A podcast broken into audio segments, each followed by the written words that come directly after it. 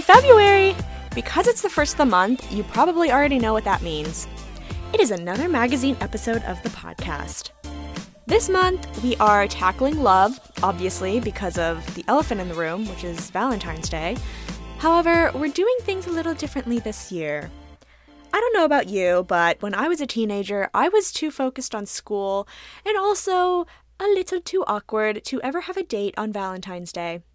It seemed like all my friends were able to find their partners, even if that relationship only lasted a month, and I was left on the sidelines to pep them up during the good times and be a shoulder to cry on during the bad times.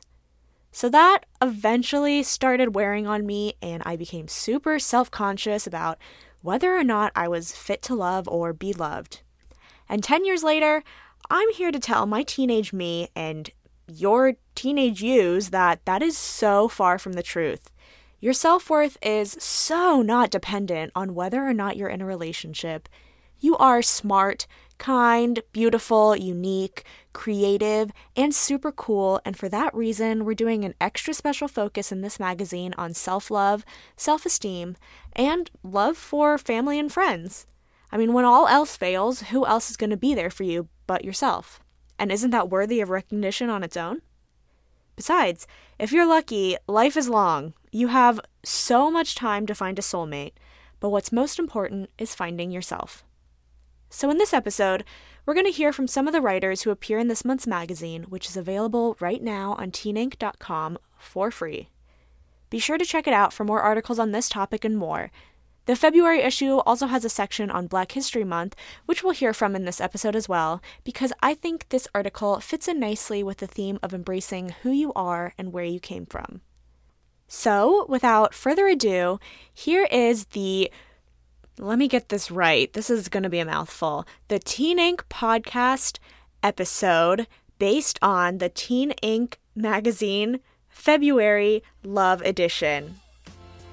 Great. We're doing a great job. Okay. Hope you enjoy.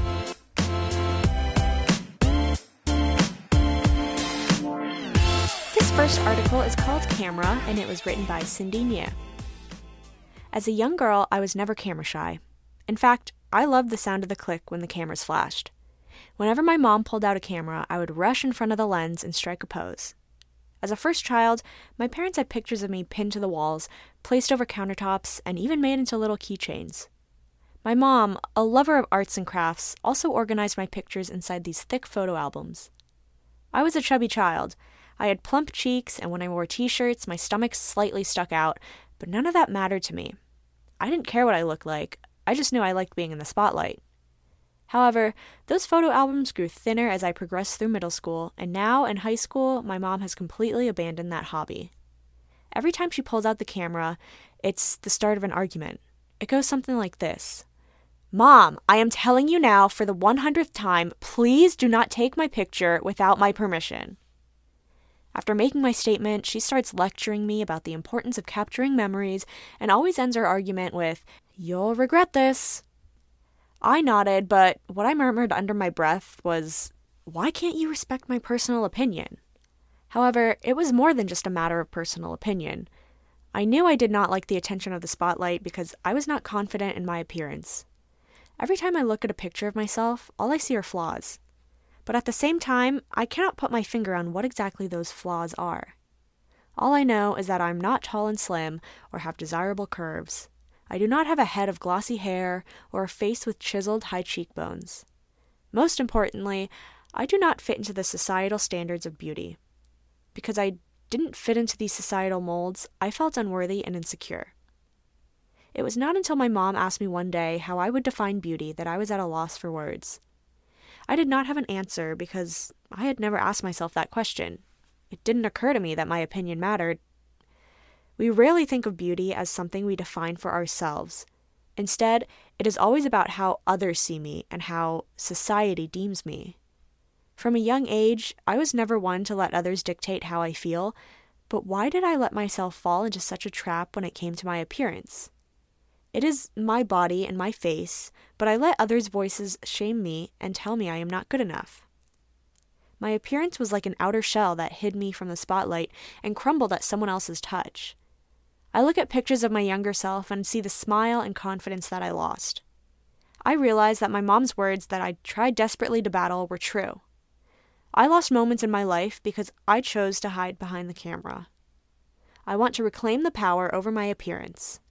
I may not fit into the societal standard of beauty, but I appreciate my body and all it has done for me. I do not need perfection because I am enough for me.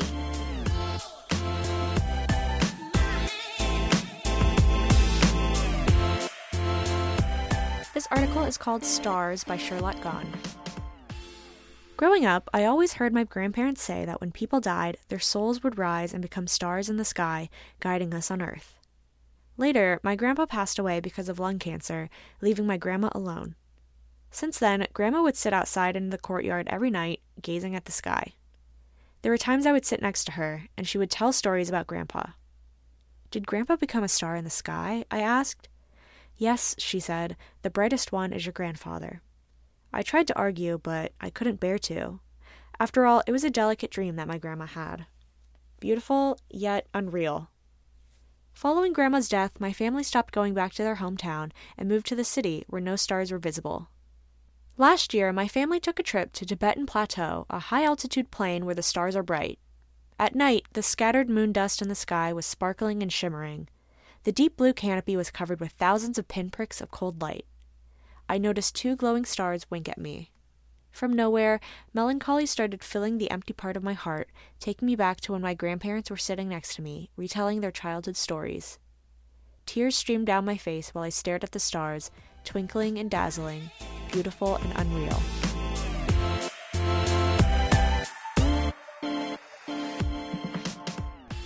This article is called Redefining the Head Wrap, and it was written by Gabby Dubay.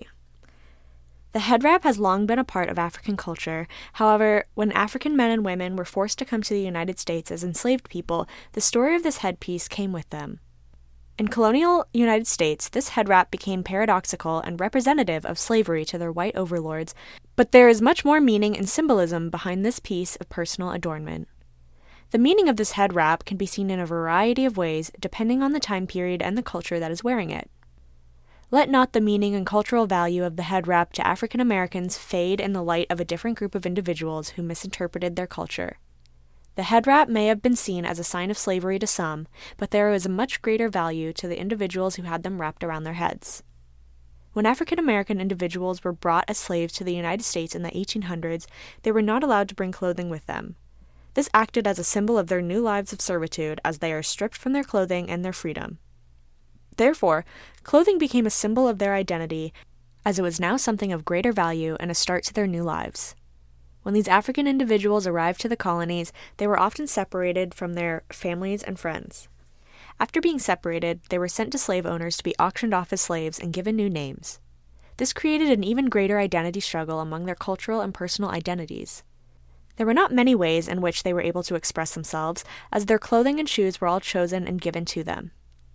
Despite this lack of freedom of expression, enslaved women still found ways to reflect their identities through personal adornment, mostly through cultural beads or head wraps that they would place on their bodies.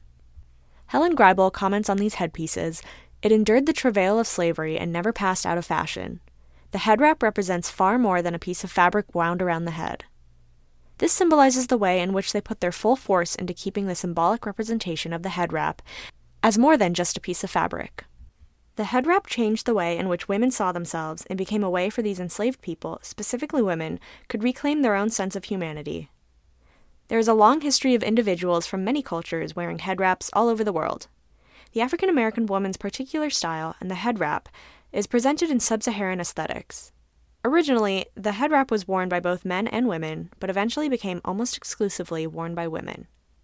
During the 1850s, White overlords added this idea of a head covering to later stereotype these black women as mammy or an enslaved woman in a nanny role, as if they were always supposed to remain in these positions and their headwear certified these symbols. The regulations that were put on the dress code of the enslaved African people allowed control among the white slave owners over them and the ability to diminish laws breaking or defying uncivil acts against the law. In the colonies, racism was blatantly displayed toward African and Native American people as they treated them as though they were property and had ownership over them. White slave owners and the colonial people believed that they were superior and that individuals of other races were a subhuman and of lesser value to humanity. Therefore, it created this idea that society was to think of them as lesser beings. Selecting their own clothing or even walking around naked was accepted in these enslaved societies, while white men and women needed to be fully embellished to represent their social status. These European slave owners made them wear specific clothing, as well as headpieces or head wraps, as a sign of their low class and their ownership over them. In addition, slave owners also saw these as beneficial means because it kept hair out of the slave's face, prevented the spread of lice, and became a helpful tool overall. In addition to the slave owners attesting a social status over the head wrap, within African communities there was also a social status associated with wearing it. There are different kinds of folds and fabrics that are worn for special social and religious events that are symbolic of the individual. Descendants of these enslaved women describe the head wrap as an image of courage that these women wore to represent their homeland and to bring this culture into their new land through force. The head wrap can primarily be seen from two different viewpoints the cultural, personal, and revolutionary eyes of the African enslaved women, or the oppressive and controlling eyes of the European slave owners. The long history of how the head wrap has been displayed as a symbol of society represents its individual meaning to culture. The simple rag has served as a sense of communal and cultural identity, specific to the enslaved African people. The head wrap acquired a different kind of meaning, as a piece of courage that relates back to their African homeland and creates a greater tie back to their culture. The women who determined the history of the head wrap created a significance to the usage in later generations. The head wrap has become a significant part of their culture as a uniform during the denial of their human rights. We should do our best to maintain the culturally symbolic definition of the head wrap in our society.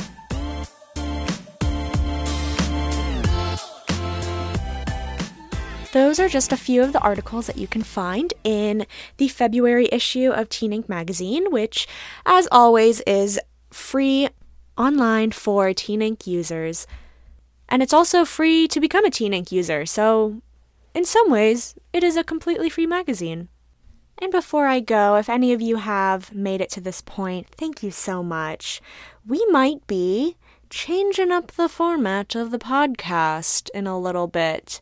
We're still working out the details, but we will keep you updated and make sure to follow us on social media at Teen Ink everywhere except for Instagram, which we are at teen.ink. Um, and we'll keep you updated. But for right now, this might be the last episode of this season, which is kind of sad, but it'll be onto bigger and better things in the future. So, thank you so much for listening. Go check out the magazine, and I will speak to you soon. Goodbye.